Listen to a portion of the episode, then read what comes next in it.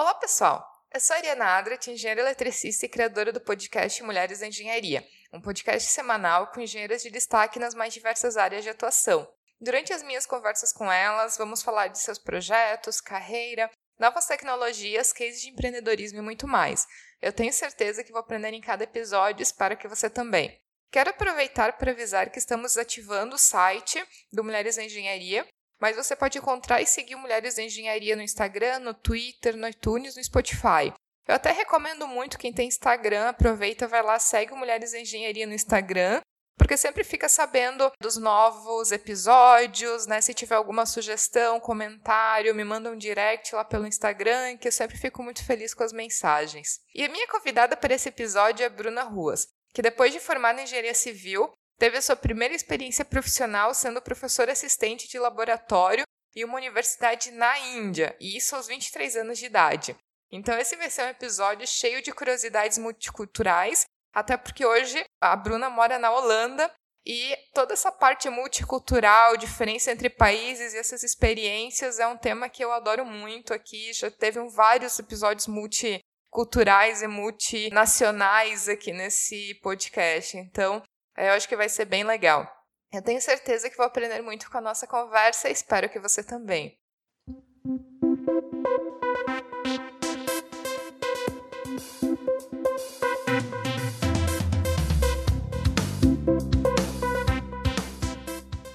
Bruna, seja muito bem-vinda ao podcast Mulheres da Engenharia. Muito bom te receber aqui para conversar com a gente, para tu contar um pouco dessa tua vida multicultural e também para a gente falar do teu caminho das Índias, né? Já que tu não é a Maia, mas tu foi viver um pouco das aventuras na Índia também. muito obrigada, eu estou muito feliz de estar compartilhando minha história. Eu adoro falar sobre a minha experiência na Índia e especialmente no seu canal, onde tantas mulheres incríveis e brilhantes é, já também compartilharam as histórias, né? É isso, muito obrigada. Bruna, até para a gente começar te conhecendo, né? Eu sei que tu é engenheira civil, mas conta um pouco, né, de como começou o teu interesse pela engenharia, aonde que tu estudou, como que foi um pouco dessa tua trajetória acadêmica antes de tu partir para a Índia. Uh, eu sou de Montes Claros, Minas Gerais, e eu acredito, eu acredito que o que despertou meu interesse pela engenharia foi a minha, a minha família, né? Boa parte da minha família está relacionada com a área de exatas, está trabalhando com construção civil. Meu pai, por exemplo, é engenheiro eletricista e eu acho assim que a forma como que ele abordou a física, a matemática quando a gente era criança, né? Minha irmã também é arquiteta. Era, era muito lúdica, assim, muito é, intuitiva. Por exemplo, eu lembro quando a gente era criança, ele fazia brincadeiras assim. É, quando a gente ia tirar o carro da, quando ele ia tirar o carro da garagem, ele falava: Ah, essa garagem tem tantos metros, o portão vai fechar em tantos segundos, qual a velocidade que o carro tem que passar. E aí a gente ia o caminho comentando a, a brincadeira, a pergunta, né? Então eu acho que eu nunca pensei em outras opções que não fossem ligadas à engenharia e quando eu estava formando no ensino médio, o curso de engenharia civil abriu na, na Universidade Estadual da minha cidade e acabei escolhendo e, e me apaixonei. Mas entra muito naquela história que eu sempre comento aqui que engenharia começa na infância, né? Como que os estímulos que a gente recebe na infância, eles determinam muito até da nossa escolha de profissões no futuro. Então, né, um estímulo na área de exatas, o que te faz com que tu não tenha medo de matemática, não tenha medo de cálculos, e o raciocínio lógico pode te levar para áreas de exatas, ao mesmo tempo que uma criança que nunca teve esse tipo de estímulo pode simplesmente pensar que engenharia é uma coisa que é totalmente fora da sua capacidade, né, ou do seu mundo. Então, é, esse tipo de estímulo eu acho muito, muito importante. Sim, é verdade. Especialmente mostrar é, exemplos, né, para para as meninas de engenheiras fortes assim no mercado de trabalho, eu acredito que é uma forma muito legal de incentivar, né, de fazer a mulher ganhar espaço no mercado de trabalho. E Bruna, vamos começar pelas tuas aventuras na Índia. Então, assim, tu terminou o curso de engenharia. Como é que tu foi parar no outro lado do mundo e ainda num país tão diferente? Porque É, como que foi? Tu acordou um dia de manhã e falou, tô cansada do Brasil, vou pra Índia. Conta pra gente como é que foi isso. não, não foi bem assim. Eu formei numa época que a economia estava muito difícil, né? Ainda está um pouco no Brasil, mas assim, a minha faculdade era estadual, nós tivemos greve, então nós formamos quatro meses atrasados. E aí, assim, isso diminui um pouco a autoestima do estudante, acredito, sabe? Pelo menos quando eu terminei a faculdade, eu achava que eu ia encontrar um emprego fácil, assim, e estava muito difícil o mercado. E aí eu queria aumentar assim minhas perspectivas, sabe? Então eu comecei a procurar por intercâmbio no início. E aí eu vi que intercâmbios eram muito caros em gerais, e aí eu fui procurando outras alternativas que eu pudesse ir para o exterior, mas que não fosse assim tão caro, né? Então eu deveria ir trabalhar para me manter no exterior. E aí eu encontrei a IASEC, que é uma organização filiada da ONU, que faz o intercâmbio de pessoas. Daí pode ser voluntário, pode ser para trabalho, para estágio, e eu achei muito legal e me apliquei para vários países. E não especificamente para a Índia, mas um dia, eu não estava nem esperando, o pessoal da IESEC entrou em contato comigo e falou: olha, tem uma vaga que estamos precisando de um engenheiro urgente, e o fato de eu ser uma mulher engenheira também era o que eles estavam procurando. A universidade tinha a ambição de mostrar que ela é globalizada, que ela é moderna, né? E ela queria diversidade, então eles me ofereceram a vaga de acordo com o meu currículo. Eu já tinha trabalhado com as iniciações científicas durante a minha faculdade e era para ser assistente de professor, né, trabalhar em laboratório, projeto de pesquisa. Então eu fiz as entrevistas, passei no processo, né, eu passei por um processo de classificação, fui classificada e assim, em um mês e pouquinho eu estava na Índia. Foi muito rápido e muito inesperado. E como que a tua família reagiu e todo mundo? Porque assim, eu te pergunto isso porque a gente tem uma imagem da Índia, pensando no que aparece na mídia, que de alguma maneira talvez seja um pouco distorcida. Eu acho que muita gente, quando pensa na Índia, pensa num país extremamente pobre, onde é extremamente perigoso ser mulher, onde tem uma cultura totalmente diferente. Então a gente não pode romantizar a Índia no sentido de o que passa na novela das na novela da Globo, né? A Índia tem uma realidade muito peculiar. A gente pensa é nas cidades com as vacas andando na rua, né? Então assim, é toda uma diferença cultural, né? Então, como que foi a reação da tua família e também como que foi a tua reação, assim, o teu primeiro impacto quando tu chegou na Índia, assim, dessa diferença cultural que existe? É, tô acostumada com o Brasil, chegando num lugar tão diferente. Então, nós tivemos na minha família três momentos, vamos dizer assim. O primeiro momento, quando eu recebi a proposta, a notícia, né? Eu estava sem emprego, sem muita perspectiva no momento, eu queria muito mudar. Então, quando eu contei que eu recebi essa proposta, todo mundo ficou feliz. Foi a primeira, a primeira reação, sabe? E aí depois, quando meus pais começaram a pesquisar mais sobre a Índia, as primeiras notícias que vêm são as coisas ruins que aconteceram com o estrangeiro lá, né? Então, eles ficaram muito resistentes. No início, eles não apoiaram a ideia, sabe? Assim, eu tive, eu entrei em contato com várias brasileiras que moravam na Índia e eu pedia para elas, assim, me darem a opinião delas sobre morar lá. Então, eu, eu mostrei toda essa realidade de mulheres morando lá para os meus pais, para minha família, até que assim eles entenderam que não era tão perigoso assim, que isso podia ser bom para minha carreira. E aí eles aceitaram, me apoiaram. E para ser sincera, eu nunca senti ameaçada na Índia, nunca senti nenhum tipo de violação sexual ou, ou, ou machismo, sabe? Muito claro. Pelo contrário, eles são muito abertos para estrangeiros no geral. É claro, assim, que eu nunca me coloquei em situações que eu soubesse que, era, que eram arriscadas, sabe? Minhas vestimentas eram de acordo com o que era para eles aceitável, então foi uma experiência muito positiva para mim. Apesar de choque, choques culturais, né, que claramente aconteceram, mas no geral foi uma experiência muito, muito positiva. E como que foi a tua recepção lá, assim? Eu acho que é, eu tenho muita curiosidade disso, justamente pela diferença, né, entre os países. Então, Como é que foi a tua chegada na universidade, né, a recepção dos alunos, né, porque eram todos estudantes de engenharia e eu imagino que a maioria homens também. É, como que foi essa recepção deles a uma professora de 23 anos, né, é jovem, é mulher como professora assistente num laboratório de engenharia, né? Como é que foi isso? Foi muito legal. Assim, nós éramos um grupo de 40 estrangeiros, né? E aí cada um trabalhava numa parte do projeto, com um projeto diferente. E aí eu, eu era a única na na universidade, na faculdade de tecnologia, porque a universidade eram divididas em faculdades e eu era mulher, né?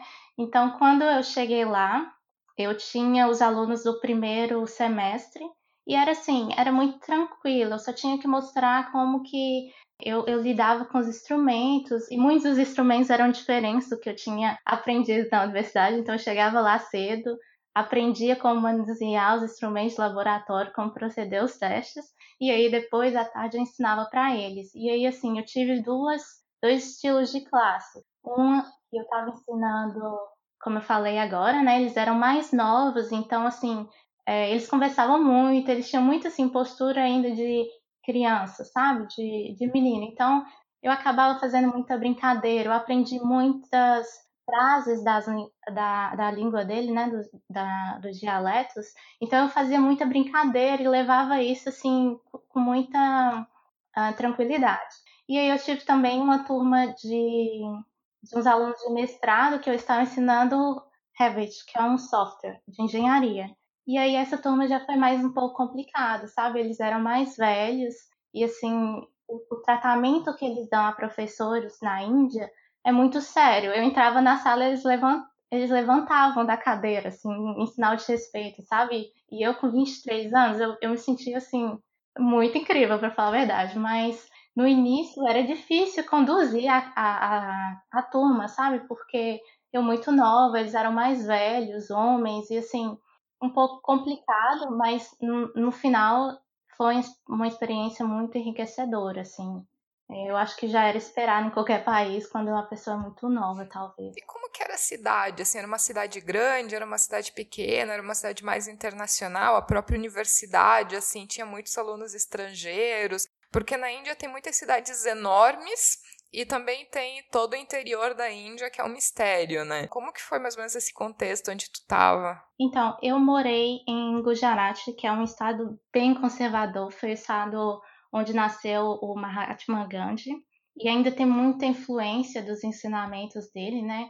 E a cidade que eu morei era Gandhinagar, que é a capital do estado, porém é uma cidade uh, peculiar na Índia, porque Antigamente, a capital do estado era Ahmedabad, era, é uma cidade de 7 milhões de habitantes ou mais, se não me engano. E aí eles criaram outra cidade só para ser a capital do estado.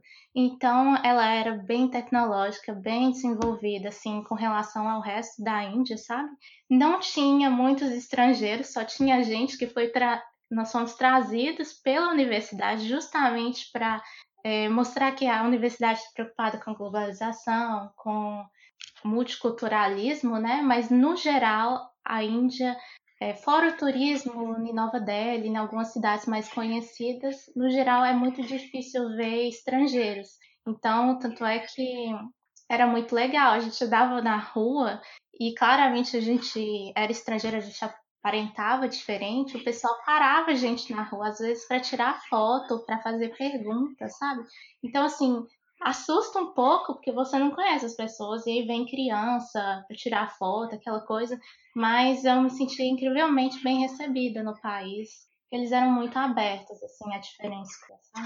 E Bruno, e falando de diferença cultural, né? Uma coisa que eu acho que é um item de sobrevivência em qualquer país é a questão de comida. Como é que tu sobreviveu à comida da Índia? Porque tu ficou seis meses na Índia, né? Como que foi essas adaptações do dia a dia, né? De e além da comida, é, no, é comum, assim, né, para quem talvez não conhece tanto da Índia, realmente tá andando na rua, encontrar as vacas em todos os lugares, né, que são sagradas na Índia. Como que foi essa tua relação com as vaquinhas e com a comida na Índia? Para mim, para falar a verdade, a, a coisa mais difícil de me adaptar foi a comida. Tanto é que eu engordei quase 9 quilos em seis meses quando eu fui. Sempre tive uma alimentação muito saudável, mas chegando lá, assim, como eu disse, meu estado era muito conservador, então era estado é, vegetariano. Eu morava dentro da universidade, então eu tinha que comer a comida servida na universidade assim, boa parte do tempo a comida servida era vegana, sabe?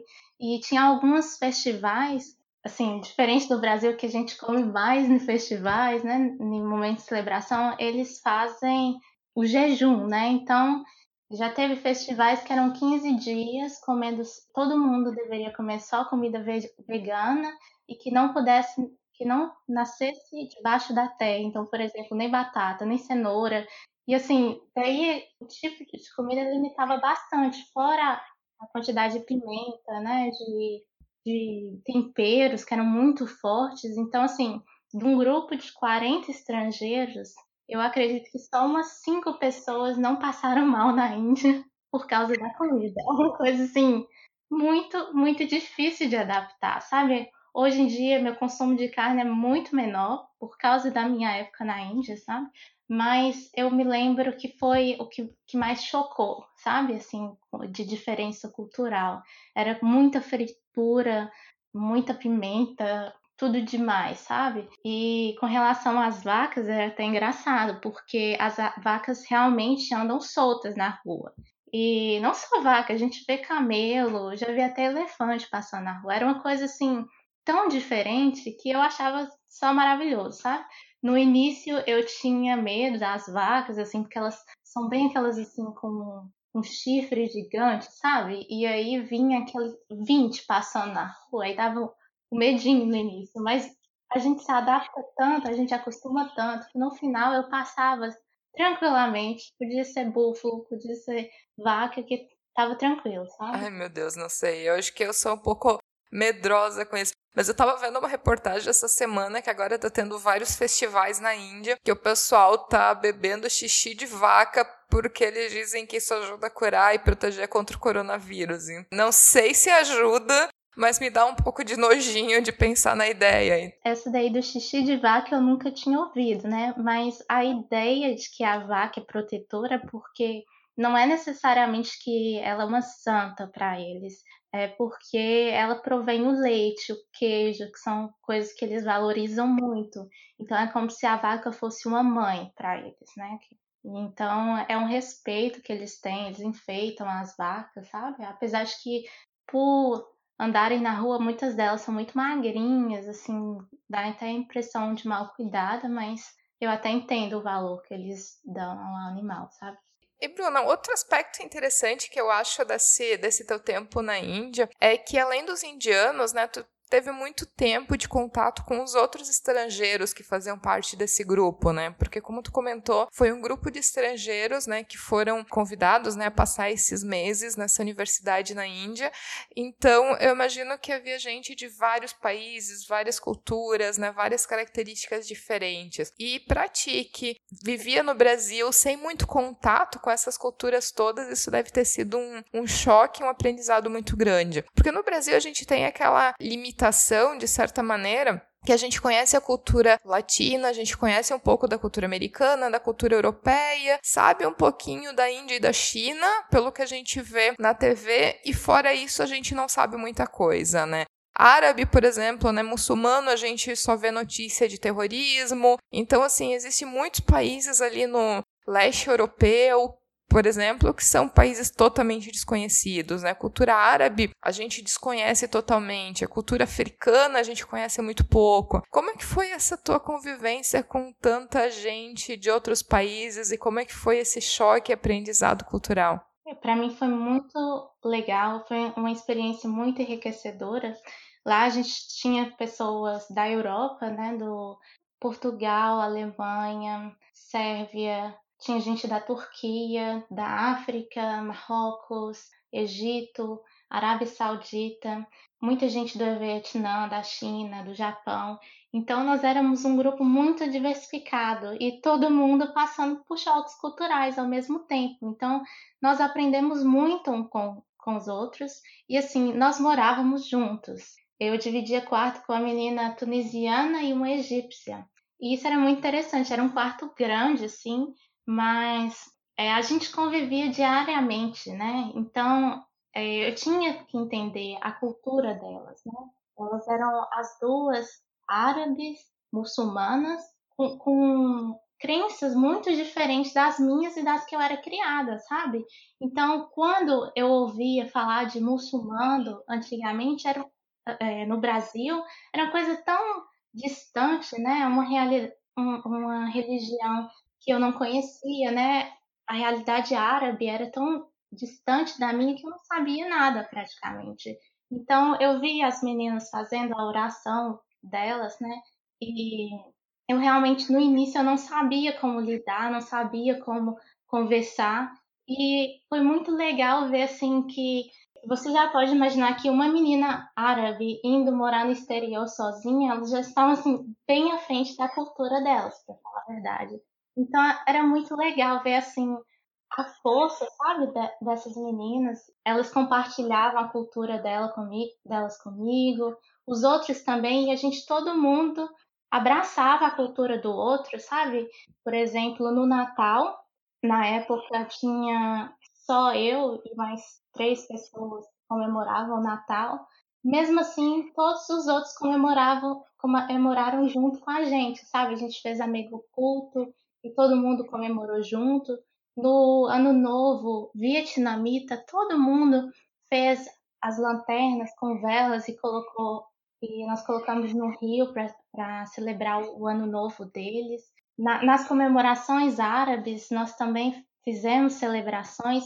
Então, eu acredito porque todo mundo estava lá morando junto e vivendo a mesma realidade naquele momento, todo mundo é, aprendeu muito um com o outro. E claro que teve choque cultural, né? Especialmente a cultura árabe, por exemplo, é bem machista, então é, até o fato deles quererem cuidar e, e assim, ter, ver a gente como família deles, assim, a, acaba querendo assim, controlar um pouco, e eu não estava acostumada com isso, então tivemos um, um pouco de desavenças, às vezes, né, mas no final todo mundo se sentia, assim, uma família, e foi muito enriquecedor. Hoje eu consigo ver que eu entendo muito mais de geografia, de política, de cultura muito mais em relação a que eu sabia antes, né?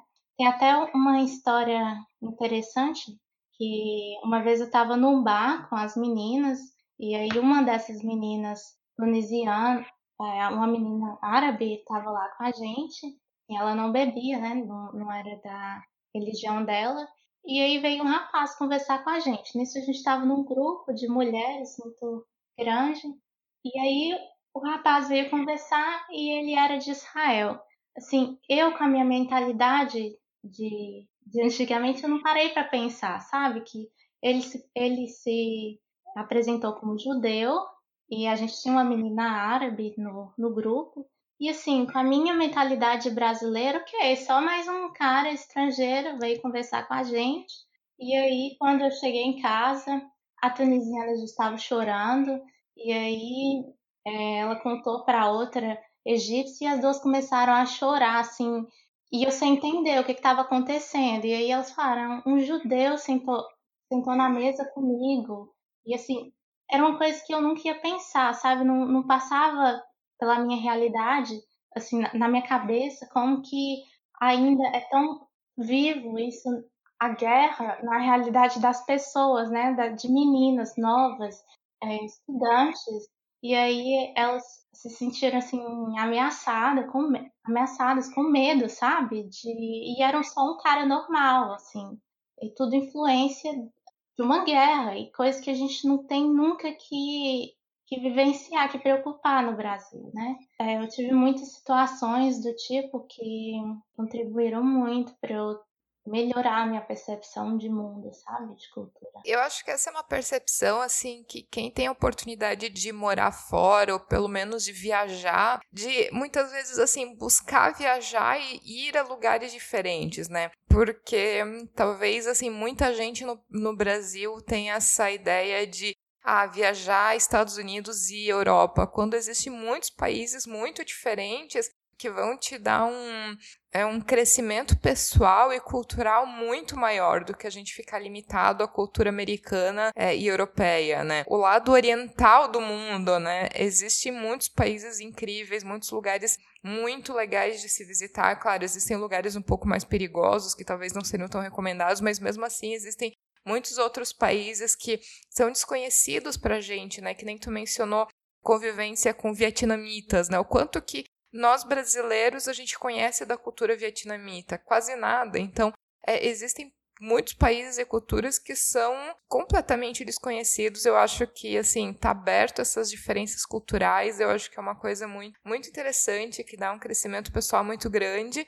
E, assim, também faz com que a gente reconheça o quanto que nós brasileiros, nós somos privilegiados no sentido de viver num país que, apesar de seus problemas, a gente não, a gente não tem experiência de uma guerra, a gente não tem é, experiência de várias coisas ruins que muitas vezes passam em outros em outros lados, né? Dá uma sensação de privilégio muitas vezes, né? Não de dizer que a gente não tem problema, sim, mas de também ver o quanto que a gente também tem coisas boas que a gente tem que agradecer. Hein? No final das contas, Bruna, então valeu muito a pena essa experiência na Índia, iria novamente, recomendaria para as outras para talvez outras ouvintes engenheiras para também buscar uma aventura assim. Olha, eu tenho até medo de recomendar, porque a, minha experiência foi muito particular, assim, no sentido de que eu tive a sorte de ir com um grupo de 40 pessoas vivendo a mesma coisa que eu, sabe?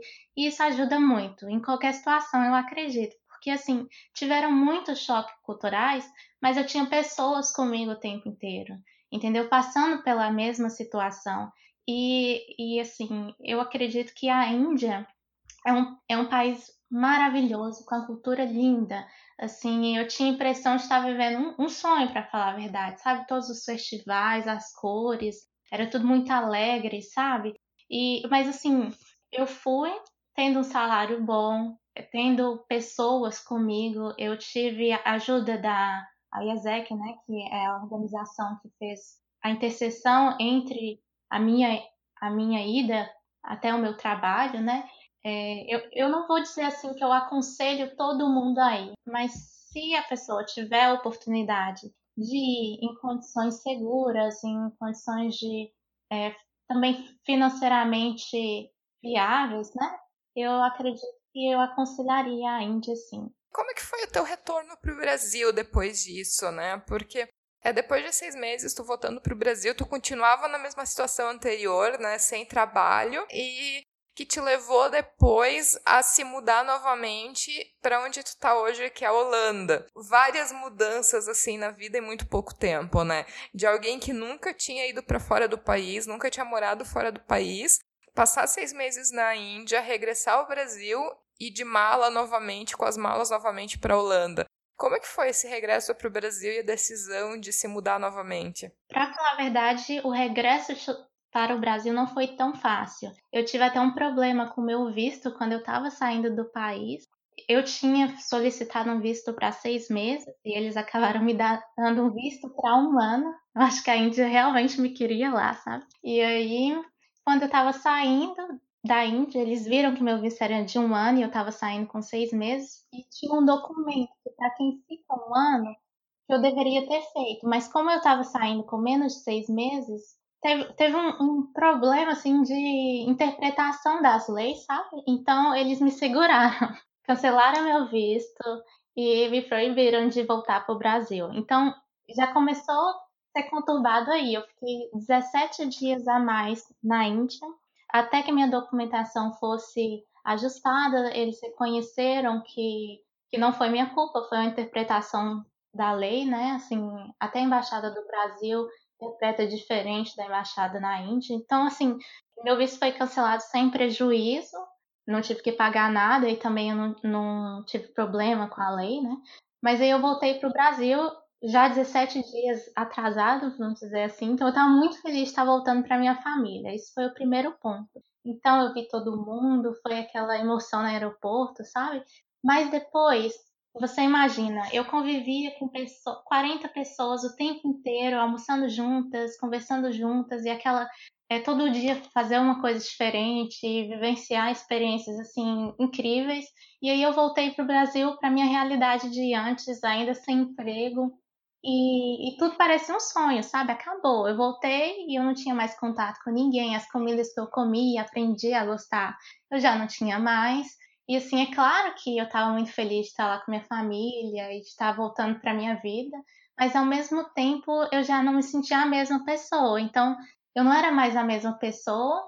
Antes eu já não estava tão satisfeita com minha vida antes de ir para a Índia no Brasil, né?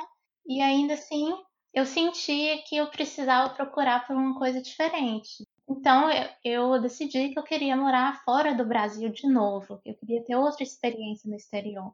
E aí eu comecei a buscar por vagas de emprego. Assim, eu não teria condições de morar só por morar em outro país. E eu quero queria crescer minha carreira, né? E eu sabia que com minha experiência na Índia, eu teria mais chances de ter outra experiência de trabalho no exterior. Então eu comecei a me aplicar para todas as vagas que eu encontrasse que fossem impossíveis, né? Continuei procurando nesse no site da IESEC, que é a mesma organização que eu fui para a Índia.